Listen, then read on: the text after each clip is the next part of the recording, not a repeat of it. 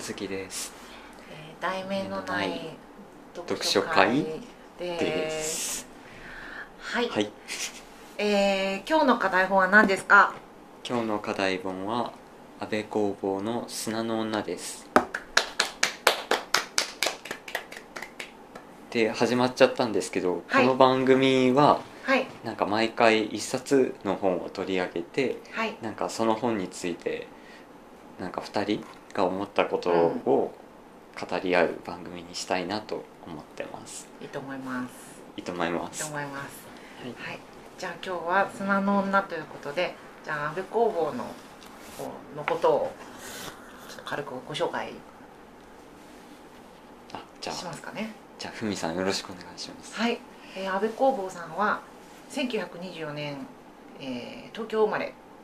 あ東大医学部ですって賢いですねそうですね。 51歳で芥川賞受賞ってことは何歳いや、1951年だから20ん7ですね。ああそろそろじゃんそろそろじゃん。はいで次はすえーっと「砂の女」は62年に発表ってことは何歳えーっと、うーん、 38? うん、うんそうですね。ですねでこれで読売文学賞を受賞しましたとうん、ですでまあ本書いたり演劇をやったりうん、うん、で、えー、とこの「砂の女」はいろんな国で、えー、と翻訳されて出版されてますとうん。はい93歳まで生きたってことは何歳、えっと、き93年まで生きたんで、えーっとね、んうん、69? 60うん69ですねああ結構早いですね早いですね、早いですねうん、はいというわけで「砂の女」なんですけどもはい あのー私がまず思ったのは登場人物が少ないっていいなってああああの私まずこう人の名前覚えるのがうんしんどいので、うん、うんあのアガサ・クリスティとかもうんマジで無理ね途中でわけが分からなくなってくるんですけど「砂の女」はあの登場人物が少ないのであのその点すごくあのお話に集中できたというかうん登場人物が少ないっていいなと思いましたああなるほどちなみに登場人物ってどんな人が出てきますかえっ、とはい主人公の男がいます、男うん、うんうん、でえっ、と砂のう砂がいっぱいある村の村人たちがいて、村人たちうん、特になんかおっちゃんとかがいてうであとその砂の穴の中で生きてる女の人がいてんうん、あとはメビウスの和道うんメビウスの輪学校の同僚男のうんうんあとこの学校の同僚とあとなんか彼女的な何かうんあれ何あれ何 なるほどわかりましたえっ、と、今のところ男と村人たちと砂の穴の中のに生きている女とはいあと男の同僚でメビウスの輪って男が呼んでいる人と、うんうんあととあいつって呼んでるうんなんか女の人、男があいつと呼んでいる女ですうんね、はいそんなもん、うん、そうですねそんなもんあだとも犬ぐいらいでしょあ犬ですねうんうん犬出てきますね子供とうんうん呼ぶ女男の同僚でメビウスの輪と呼ぶ人そうねちなみにどんなあらすじですかあらすじは、えっと昆虫採集が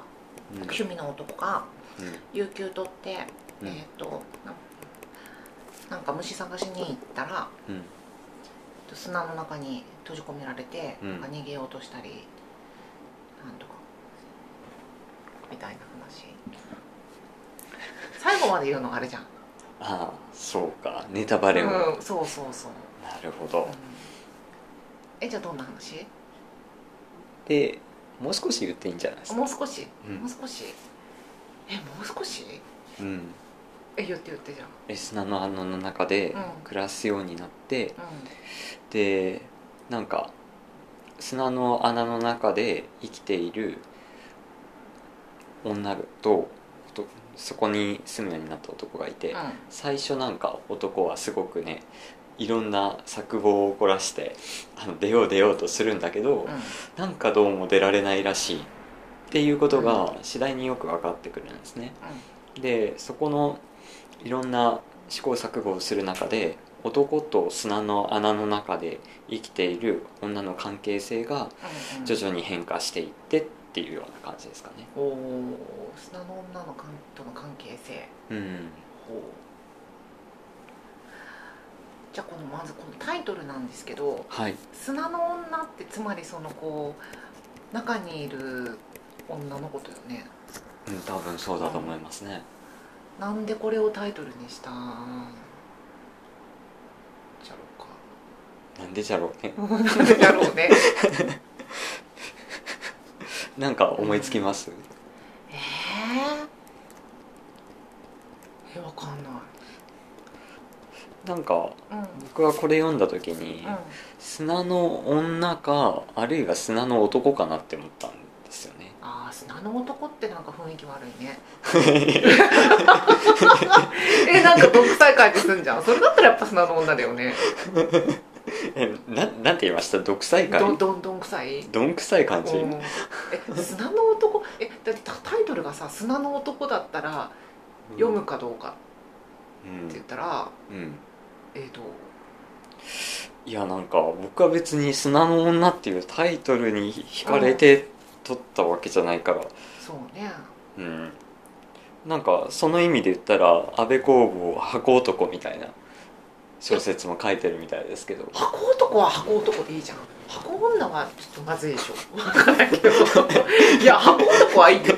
S 字男はどうなんだみたいな話でしょ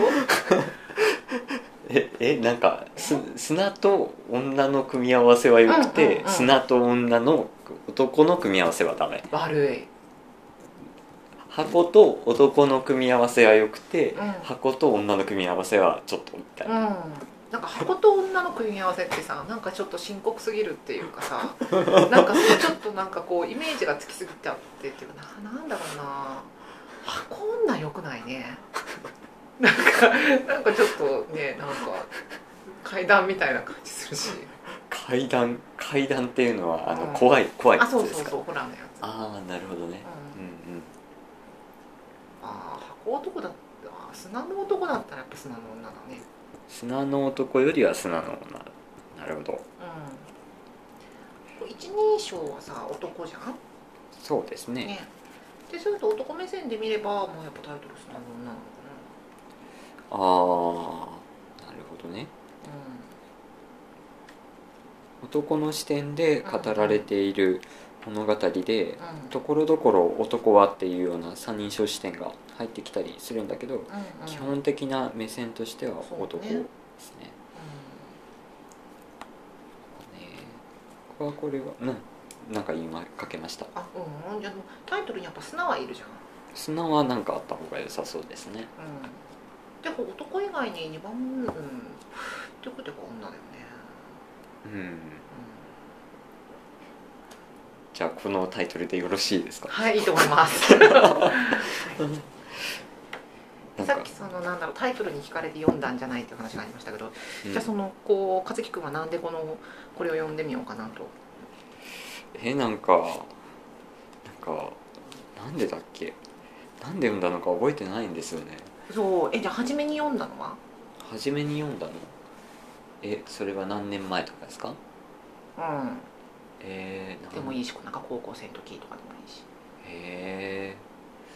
大学生の頃ですかねうん大学3年ぐらいだから21うん。あうんぐらいだったと思いますねー私読んだのいくつだろう。二十八とかお結構遅い。うんうんうん。なんかこう安倍公砂の女はなんかこう読んどかなきゃなってうん思ってじゃあ初めて読んだ時の印象、うん、はい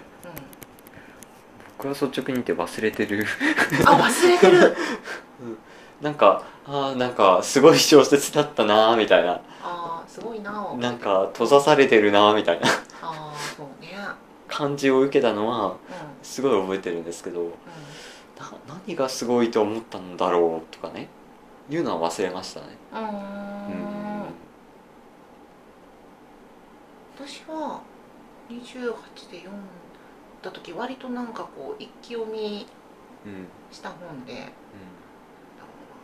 私あの先が見えない展開がすごい嫌なんですよね先が見えない展開映画にしても本にしてもそうだそうなんだけどなんかハラハラ先が見えないとかハラハラするのが嫌うんうんうんだから読んでる間すごいしんどくて途中であのラスト盗み見しましたもんねはいうんだからなんかこうその最後のドナルド・キンさんの解説にもあったけど推理小説的なっていうのな要素っていうのはうんそうだなと思うなるほど推理小説っぽいとそうなんかこう先、うん、なんだろう早う先を読みたくなるっていうかなんかその本によってはなんかあずっと読み終わらないといいなとか思ったりするものもあるけどこうんうんれはそういうタイプじゃなくて先が気になるというかこれからどうなるんだろうなあの方やなと思いました。うんなるほどねその他になんか28の時に思ったこととか覚えてますか思ったのはうんその砂っていうのが私はなんかすごいあのとんでもない田舎育ちなんだけどはいそのこう砂に囲むその砂に囲まれたこのお家の感じっていうのが、うんそういうなんか田舎暮らしのことだって思った田舎暮らしのことだそうそのあの田舎のなんかこう狭いコミュニティだったりとかうんなんかあの閉塞感というか鬱屈した感じうんっていうのがなんかすごくこう共通点があるなと思ってうん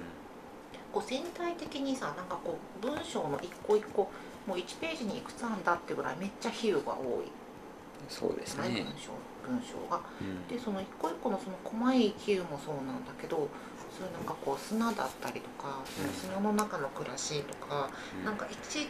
いちいちなんかこういろんなものをこう暗喩してるというかうんそんな印象を受けました。その時にですね、うんなるほどじゃあなんか21の時と28の時に読んでるわけですけどうんうん今読んでどうですか、今読んだらうんなんかそのなんだろう砂の穴の生活を田舎暮らしだってあんまり思わなかったその時になんかうわ田舎暮らしだって思ったのをすごい今はもう覚えてるからかもしれないけどうんでもなんかその田舎暮らしだっていうのはあまりそこまでその初めて読んだ時ほど強く思わずなんかこう生活全般っていうかうん結局なんかそのこの主人公の男がもともと生きてたさその学校学校多分学校の先生だよねこううんやって、うんうんだからそのこう学校っていう環境も多分その砂の中の暮らしだしうん私がこうやってこう毎日生活してるのもうんもしかしたら砂の穴の中かもしれないし、うんまあ、本当に砂の穴の中だったらこの例えばこの女がいるじゃんこの女がこの本読んだとしたらそのこう比喩がさなんだろうす砂の穴の中にないものがあまりにも多すぎて読んでも意味わかんないのかなと思ったりしたの。砂の穴の中にないもうん、そうそうなんかこう牛乳の膜みたいなとかこのビロードの膜とかなんでもいいんだけどの、多分その女のこの女の知らないことがいっぱい出てきてるんだろうなって思ったっていうので何を何を言いたかったんだっけど何か言いたくてこんな話したんだけど忘れた、うんえなんかうん昔は砂イコール田舎だと思ってたけどう今はなんかもしかしたら私の生活全てが砂なのではみたいなそそういう流れの話でしたけどそういうことですかん、まあそうだね私が育ったところほど今生活してる環境は、まあ、大人になったっていうのもあるし大人になった、まあ、でもかん、まあ、環境自体なのかなそう昔ほど田舎ではないにせようんうんでもやっぱりなんかそのこうあのの中感は今もあるうんし、なんだろう昔私昔の私だってはそんな思ってないその今今もかなって思ったりとねなんかこう入れ子式っていうかそのさっき話したその学校もまたその砂の穴の中かなとかうんなんかそそういうこうなんだろうトマト量子化構造の話かなって、あと量子化構造うなるほどねよいしょなんかね、んうん僕は読んでて、うんこんなもうなんか読んでて気持ち悪いような小説をなんで読まないといけないんだって思いつつも再読してましたあ本当それはこう読書会に対する不満いや読書会に対する不満というかなんていうかもうなんか胸くそ悪いなって思いながらずっとえ胸くそ悪いってどんな感じえー、なんか気持ち悪いなって思いながらすっごい読んでましたね気持ち悪いうんなんかうん気分がどんどん落ち込んでいくっていうあのかまなあそうね、感じがあってうーん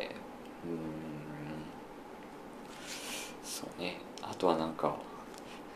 教員ってなんか嫌な仕事なんだなとかうん、ああまあね絶対ならなさそうやもんねうんそういうこと思いましたね読んでうて、ーうんんそ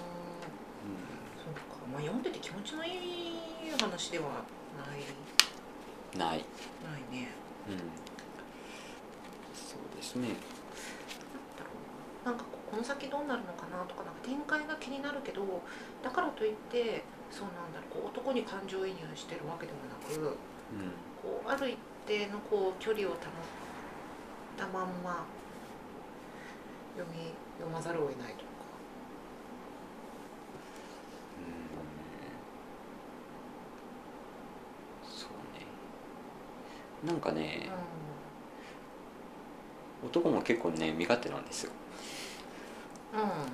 うねうん、男も結構身勝手でで女も女でね結構身勝手なんですよ、う、うんうんん、でやっぱなんていうか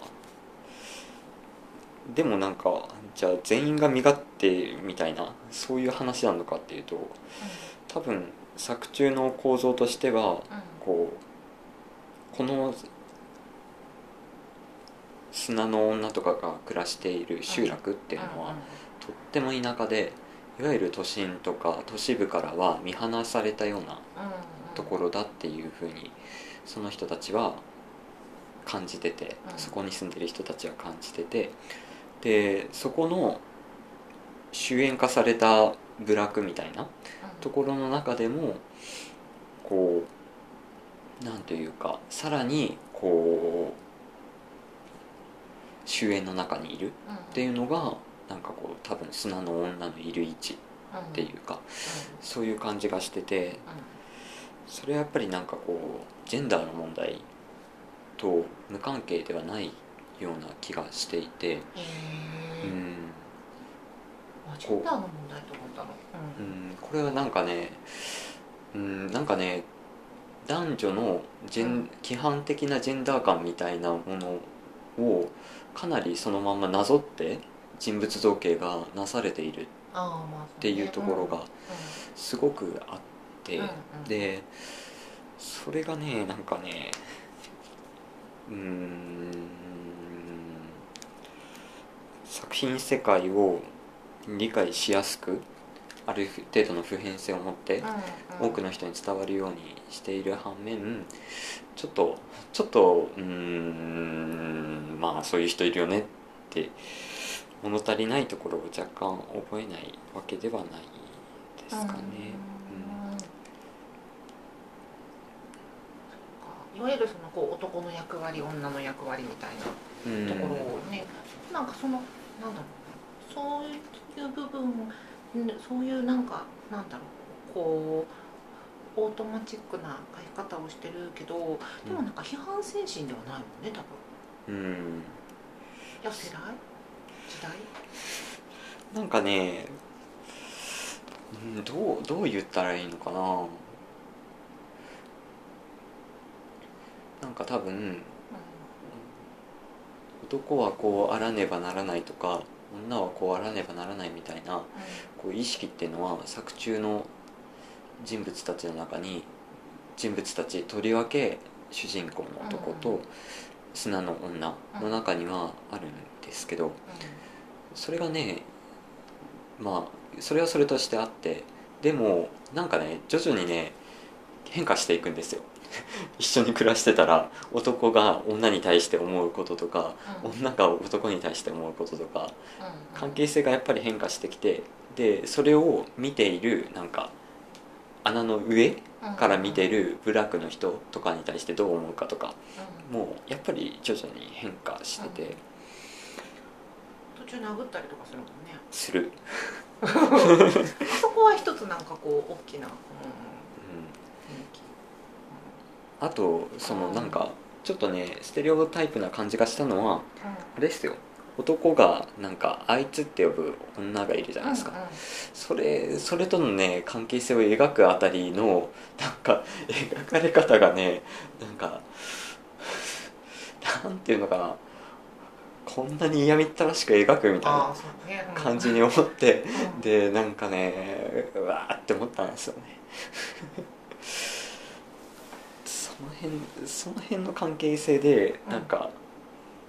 自分のなんか規範的な男性像みたいなものがあるけど、うんそうはなれない自分に対するなんうんか、こうなんていうのかな不能感っていうのかなはすごい抱えてて、うんで女は女でこう受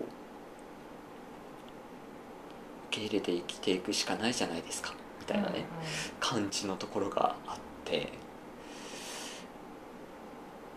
うんっていうのはねちょっとねうんこのうん小説ね最近読んで思いましたねすイごラッとくした僕最後の展開これどう受け止めていいのかなとはちょっと思ったんですよねネタバレになるから言わないけどこのおーこの終わり方はどうなんだろうって思ったしうん男はすごい脱出したかったわけですよね、うんうん脱出したくて何回も何回も脱出の企てをするのだけれどもうんその脱出にかける意気込みみたいなものもやっぱり少しずつ変化していってるんですよそれはやっぱり女との関係性うんの変化が大きく影響しててそれもなんかどう受け止めていいのか僕はちょっとよく分かんないところがありますね。う私なんか最後に至るその男の変化っていうのは、うんあので一人の人の人生そのもののこうあの始まりから黄昏だと思ったんだよね。始まりから黄昏、うんえっ、となんかそのはじめさっきあのうん勝地君から男の不能感っていう話があったと思うんだけど、うんなんかそれをなんかなんだろうなその男がそれにたそういう自分に反発しようとしてるのが、そういうなんかこう昆虫を捕まえてきてさうんこうなん貼り付けにするそこのなんか支配欲みたいなところに来てるのかなと思ってて、でもなんかその支配そうやってこう支配する側される側っていうのも穴の中と外やなって思ったのね。で途中なんかそのなんだっけそのコン砂をさなんかそのこう売ってコンクリに使うんですよみたいな話があったじゃん。うんうんで女がなんかその人のことなんてどうだってじゃないですかみたいな。うんうんことを言うやつ、うんうんあれもそのこう村全体がこうこのよ、うん、うんとこのえっ、となんかその県庁の人かみたいな話が始まった始めあったけど、そのこの県の中でなのかな、そのこう砂えっ、と砂の穴の中この集落全体がと思ったし、そういう入れ子の仕組みなのかなと思ったのね。でうんそういう入れ子の仕組みの中でこの男の、うんまあ、言うてみれば、うん、うんと最後最後のあのページはあれ3年3年とか7年だっけ何何かでしたっけうんと審判審判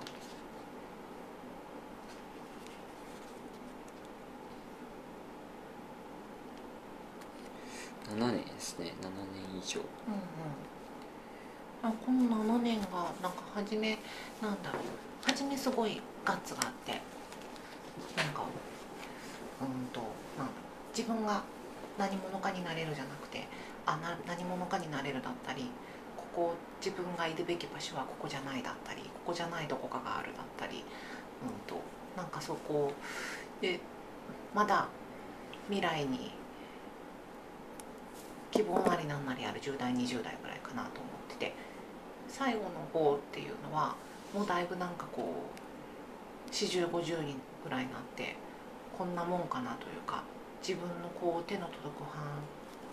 範範囲で無理のない範囲でなんだかえっ、とそれなりに楽しかったりするからまあ俺の人生こんなもんかな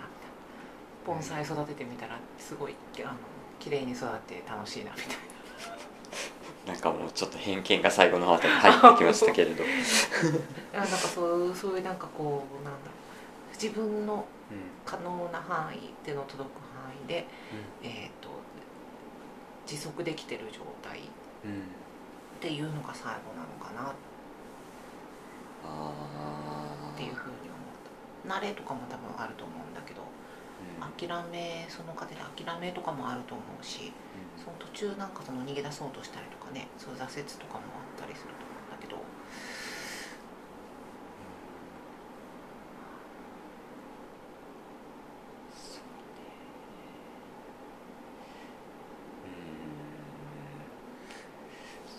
それをね、うんこの描き方で描いていいのかなっていうのはちょっと思ったんですよね、うん、こ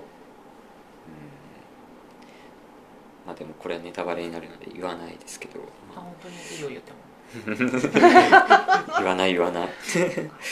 あとなんか僕が思ったのはそういう感じですかねうん、あとおっしゃってたみたいに砂に対してもすごい観念的な描写だったりとか、この人はやっぱり昆虫採集が趣味だからうんうん昆虫のね描写すごいですよ、うん、なんか初めの方でもうなんかやめようかなと思うもんねなんか読むのが面倒くさくなるじゃんなんかね半妙とか出てきそうまそすうそうなんか半妙とかさなんか8分の1をなんとかとか初めの方でなんか嫌いだなそうでもないこれはあれですかね、うん僕がやっぱり生物の勉強とかあんまりしてこず、うんなんかそんなにこう昆虫図鑑とか見たりとか昆虫採集とかハマってない人間だったからああんまり乗れなかっただけなのかなと思ってちょっとー偉いねちゃったんですけど偉い私人も気のせいっていうかあでもでもこれを乗り越えないとねうんと思って頑張って読んだけどなんか頑張って読んだって感じだよねだりーなと思ってダリーなってダリーダリーそうか、うんそうかでこのメビウスの輪は何のために出てきたんだと思メビウスのはメビウスのはね、うメビウスの輪が出てくるところがさうん大体面倒くさい、大体面倒くさいうん、と言いますとそうだったかななんかメビウスの輪が出てくるところってなんかちょいちょいなんか面倒くさいなと思うんですけどねなんかそう関関連的なうん、会話が多いしなんか私はこう理解しづらいなって思いましたメビウスの輪が出てくるところどのあたりですかね、なんだろう何か所か出てくるじゃんうん、何か所か出てくるたびにああ面倒くさいなと思ってたちょっとなんかもう一度一応説明しておくとメビウスの輪っていうのは、えっと、男ですね昆虫採集を趣味にしている男が一応なんか教員をやってるらしいとで教員の同僚がメビウスの輪って呼ばれる人でで確かなんか学生運動かなんか労働組合の運動か何かをやってる人でしたよねうでそれでなんか組合活動と私生活がメビウスの輪のようにつながってるみたいなん意味でメビウスの輪っていうふうに呼んでいる主人公の男が読んでいるっていううんうんそういう人ですね僕の持っている古い版の砂の女ですねなんかカバーがそこまでカバーが砂のやつですけどそう昔の方がいいよね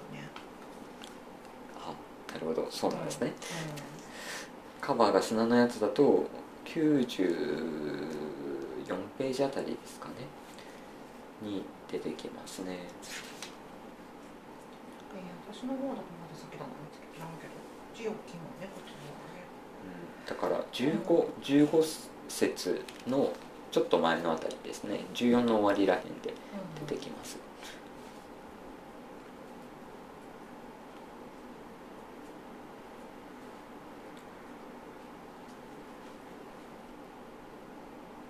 思われるこうなりたくないなって気になるのかなうんなんかね、なんかメビウスの輪に対してはこの男は一定の信頼を寄せてるんですよう一定の信頼を寄せてるんだけどでもなんかメビウスの輪って呼ばれるようなすごい組合活動と私生活がつながってるような人間であっても自分がなんか なんだろう教員だから休暇とか全然取れないわけですよ本当は、あの有給休暇とか取っていいはずなのに、うんなんか取っちゃいけないみたいなうんん暗黙の了解みたいなやつがあってうんで本当は誰も取らないんだけどあえてねこう長期間うん有給休暇取って男が昆虫採集に砂のところに行くわけですよ砂地にねうんでそれでなんかやっぱりメビウスの輪はなんかなんだろう妬み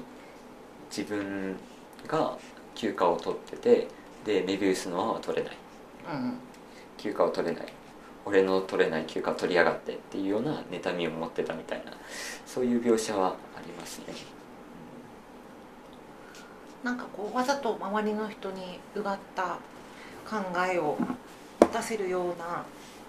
やり方をしてるんだよねこの男が確かこの男は休みの取りそうわざと行方を知ら,、知らせずに旅に出たんですよね、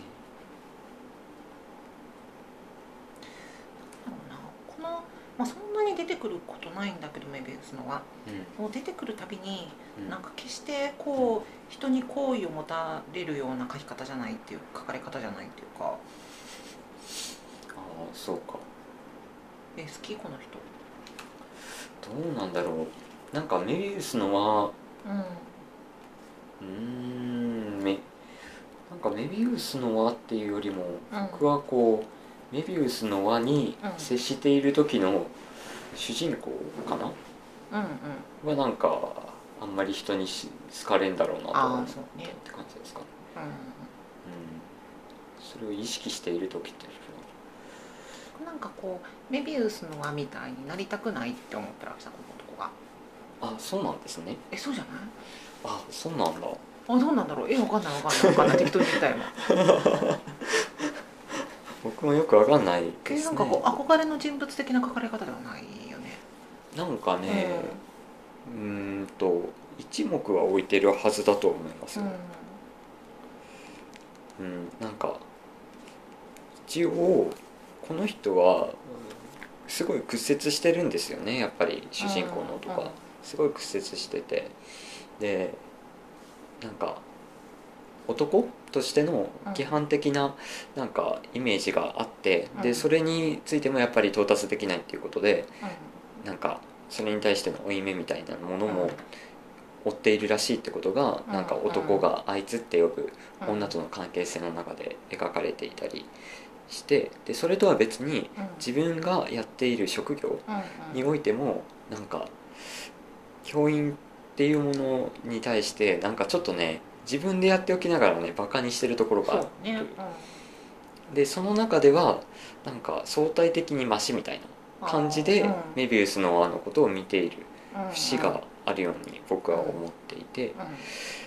ででもやっぱりなんかメビウスの輪でもなんかうん自分のなんか有給休暇を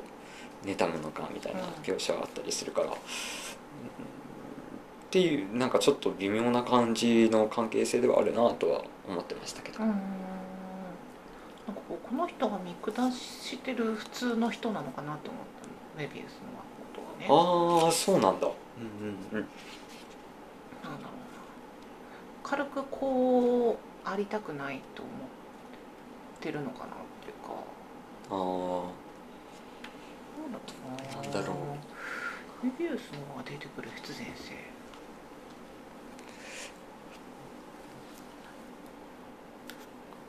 話の筋的にはさあうんメビウスの輪のシーンが全部すっぽ抜けてたとしてもうんうん話は通じるっちゃ通じるじゃんストーリー的にはうんそうですうねんまあそれで言ったらあいつとかもそうだけどねうんでもあいつはあった方がいいなその砂の女と対比される形でのあいつっていうのはうーんあった方がいいと思うからメビウスのワンたちちょっメビウスはねなるほど村人たちとかどう思いましたとあ村人たちはいるよねうんそういうなんかこう話うんともう話転がす上でもそうだけどそういうなんかこう傍こう傍観者であったりうんわかわかりやすく、えー、と敵味方であったりとかうん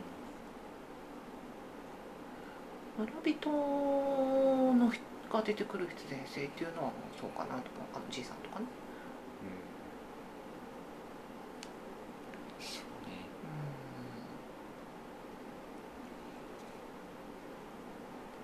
うんまあそれでいうと、まあ、村人たちの方が植物的なかかり方ではあるああそうそう俗物それに対してそうありたくない俺みたいな感じだったらそう村人がいれば事足りるんだよねでもなんかそのそこのなんかこう愛愛の子ってことじゃないけどなんかまた別の立ち位置としてこうメビウスの輪がいるわけじゃんそうメビウスの輪なんやろうなっていう初め読んだ時別に対してメビウスの輪を気にしてなかったんだけど1回目今回読んだ時はそのメビウスのが何なんかなっていうのはちょっとそう思いましたああうーんう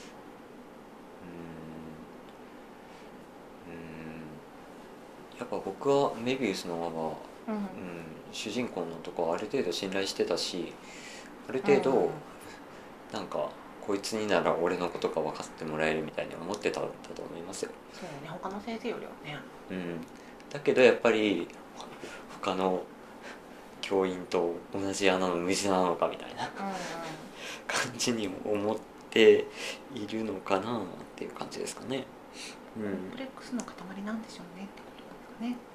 そうすごいねやっぱりその屈折はあってす、かねうん、そうなんですよね。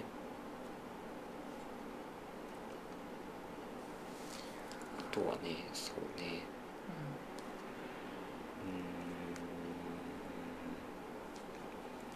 ーんそうねそういう感じですかね。うんそうですかねなんかこれ読んでみて改めて安倍工房の他のも読んでみなきゃなって思いましたおうん読みました読んでないでも箱男読んだんじゃないかと思うんだけど全然覚えてないもんな本当その女しか覚えてないああうんでもやっぱ読んだ時は衝撃だったよ初めて読んだ時うんすごいと思った、うん、そうですねなんだっけ安倍工房は失踪三部作でほうほうん呼ばれる安倍工房自身が呼んだのかう、うん、他の人が表したのかわかんないけど失踪三部作って呼ばれるような本を書いてるらしくて、うんうんその一つが「砂の女」もう一つが「他人の顔あ他人の顔、うんはいはい」でもう一つが「燃え尽きた地図」って呼ばれあうちあったるあったかなえなんかあったかもしれんねなんかあったかもしれないですねうんうんでなんか多分ねこの3つを読み比べたりとかすると、うんなんか失踪の描き方描かれ方の違いとかうんあるいは似ている傾向とかも見えてきたりして面白いのかなとはちょっと思ったりはしましたね。うんそっかなんか安倍工房だと時の崖となんとかとあれ何の三部作だったかななんかなんとか三部作みたいなのをよくやる人なんかね、あどうなんだろうそういう人なのかもしれない。うん、なんかそのこうこの文独特なそのこう比喩表現あーごめん比喩表現を多用するこの感じうんっていうのが砂の女のこの、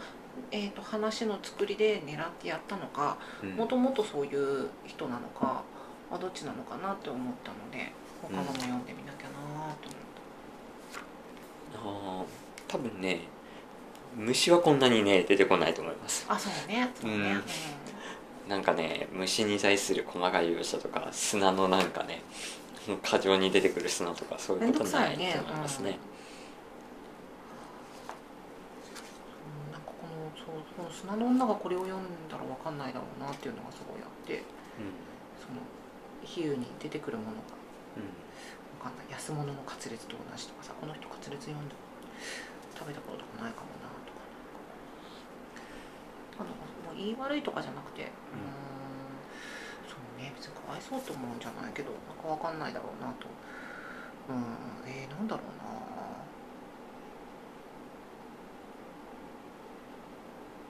分かることがその理解できることが必ずしも幸福かどうかは分からないんだけどでもなんかこううーん、まあ、本を読むにしてもうん経験するにしても、うんなんだろうなうんとねなんかだなんか大事だなって思ったんだけど、うんと、何かを理解するための措置を作るって大事だなって私はなんか小学生でこれを読んで分かんない比喩表現多分いっぱいあったと思うし心情についても分かんないことはあったと思うしうんうんうんうんなんだろう本を読むってただそこにその本が独立してただあるんじゃなくてその私のバックグラウンドがあり家族のバックグラウンドがありその上で読むからうんそれぞれの読み取り方でも理解の度合いでもその違うんだろうなっていうのはすごい思ったその今私たちがその安倍公房のこれを読むっていうのがうんうん何年前これ62年だからもう50年近く前か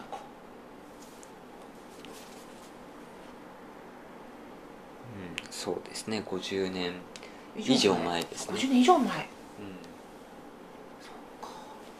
同時代にこれを読んでたらまた違う読み方をしたかもしれないなって思う今の私と違うこうバックグラウンドがあるってことでしょ、んうんうん62年ね62う年うん学生運動とかねやっぱりそれなりの切実さを持って見ている人とかはいたとは思いますよ、大学進学率も多分今よりもちょっと低いん、そうでね。やっぱり大学に行く人にはそれなりのエリート意識があっただろうし、うまあ、僕は大学卒業してるんですけど、多分ねそこまでねその当時の学生ほどなんかこう大学生だっていう意識は大学生だった頃なかったような気もするん、から、うんうんうんうん、そういう意味での違いはあるでしょうね大学生だった頃にその当時大学生だった頃にこの本を同時代の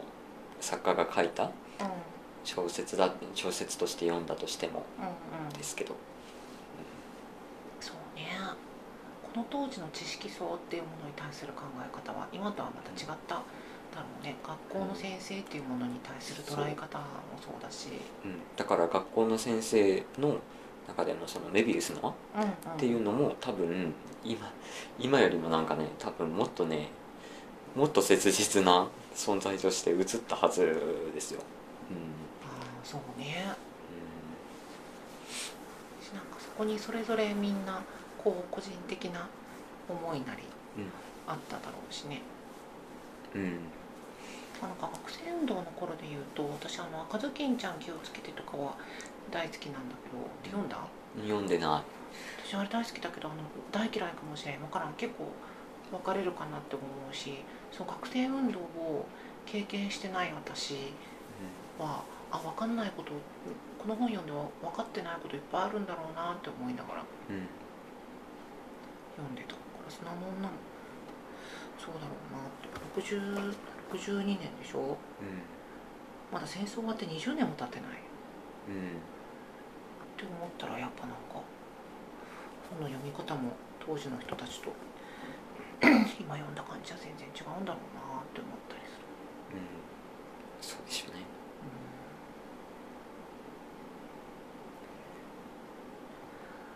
というところですかはいじゃあ次回の課題文は何ですかね、はい次回の課題本は「くだ さい」取り出してくる話してくる取り出してくるえー、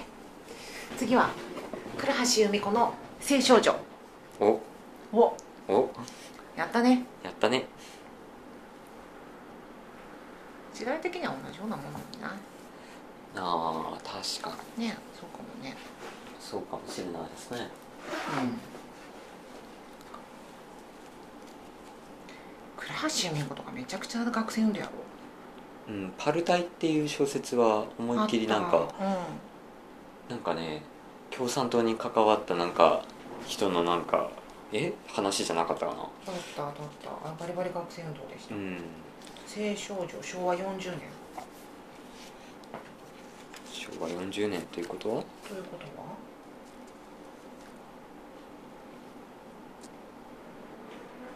そうねうん砂の女よりはちょっと後ですかねあ後か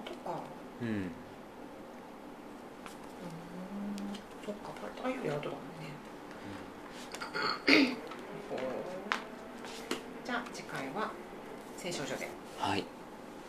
女つながりなるほどよしじゃあ今回はこの辺で、はいこの辺でさようならさよなら